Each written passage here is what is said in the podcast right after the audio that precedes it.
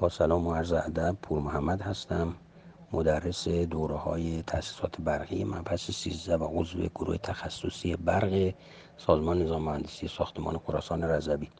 ایمنی و حفاظت در ساختمان و بررسی عناصر تضمین کننده ایمنی شامل bonding یا همون همبندی earth system یا سیستم زمین protective earthing یا هادی حفاظتی و residual current device یا کلید جریان باقی مانده همون leakage current.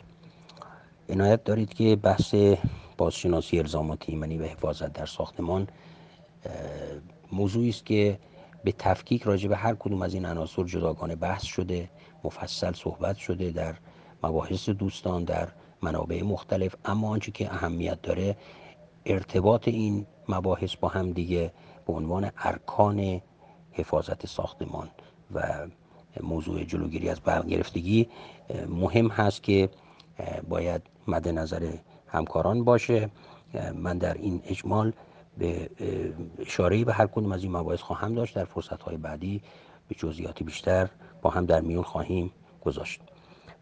موضوع باندینگ یا همون همبندی در ساختمان به عبارتی بحث هم کردن اجزای مختلف در دسترس هست که در واقع به مطمئن ترین روش جلوگیری از برگرفتگی هستش و نهایتا باعث کاهش سیستم زمین ساختمان در مجموعه ساختمان هست و می‌دونید که در ساختمان ها با توجه به دستورالعمل هایی که ابلاغ شده مهندس ناظر ساختمان از مرحله فوندانسیون ساختمان تا مرحله بهره برداری بایستی بر تمام این مراحل اجرای همبندی که در واقع ایجاد یک شبکه همبند نظارت داشته باشه و وقتی شبکه همبند در تمام طبقات یک ساختمان ایجاد شد از همکف در همکف ما از سه نقطه حداقل بایستی توسط حادی زمین که حادی حداقل مسی هست بتونیم به سمت تابلو توزیع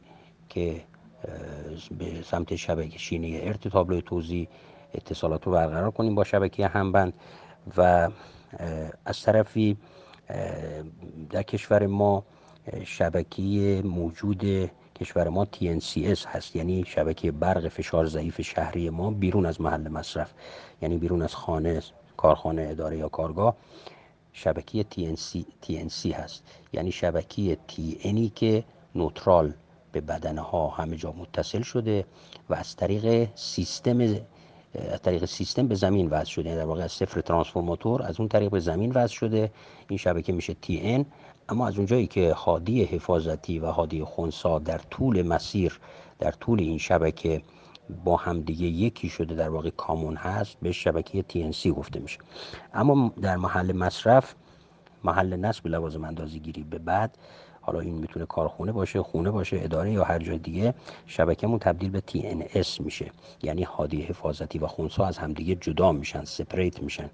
در تمام طول مسیر توزیع در داخل یک مجموعه مصرفی این دو هادی از همدیگه باید جدا باشن. یعنی هادی حفاظتی از هادی نوترالمون خونسامون باید جدا باشن.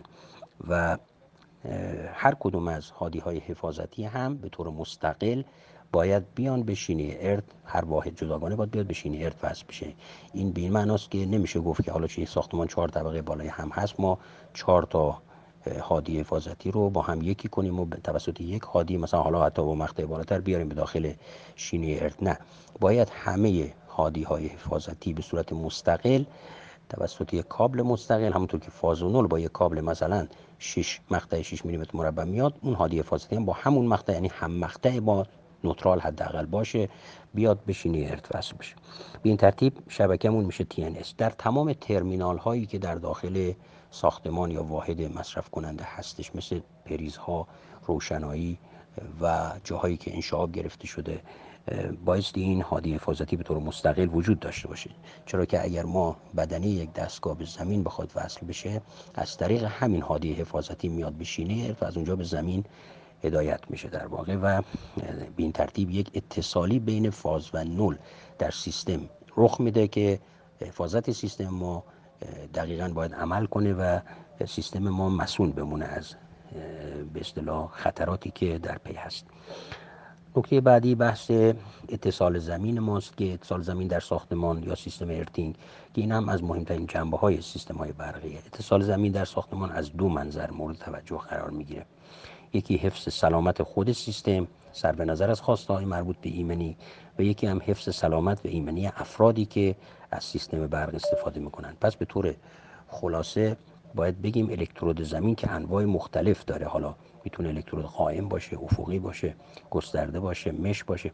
این حداقل برای انشاء آب مشترکین ما یک الکترود مستقل باید نصب بکنیم.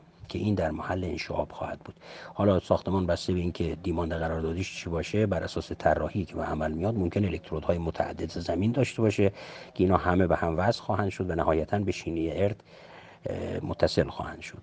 حتی ما در ساختمان این سائق گیر هم با اینکه سیستم ارت مستقلی داره ولی نهایتا به شینی ارت تابلوی ما مستقیم وصل خواهد شد. یعنی مجموعه آنچه که نقش حفاظت و ایمنی رو داره باید بیاد به شینه ارت و شینه ارت هم بر اساس شبکه‌ای که TNCS تعریف شده در محل ورودی ساختمان توسط تصمه به نول سیستم متصل میشه. کلید جریان تفاضلی هم که قبلا همون RCCB ازش صحبت شده در داخل واحد. معمولا بالا دست کلیدهای مینیاتوری که هر کدوم از اونها یک مداری رو تغذیه می‌کنن یک مداری رو حفاظت می‌کنن.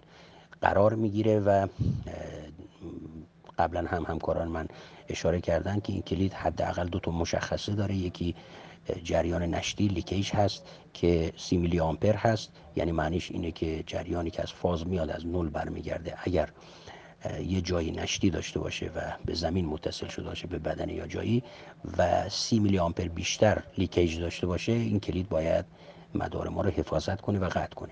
اما جریان نامی کلید هم می‌تونه مثلا 16 25 32 یا بالاتر باشه تکفاز یا سفاز باشه. این جریان هم متناسب با دیماند یا قراردادی هست که از شرکت برق خریداری شده. یعنی ما قدرت کلید رو نباید یا آمپر کلید رو نباید از آمپر شبکه‌ای که درخواست می‌کنیم پایین تر باشه چرا که ظرفیت کافی دیماندی رو که خریداری کردیم بتونیم استفاده کنیم و کلید هم توانایی این رو داشته باشه.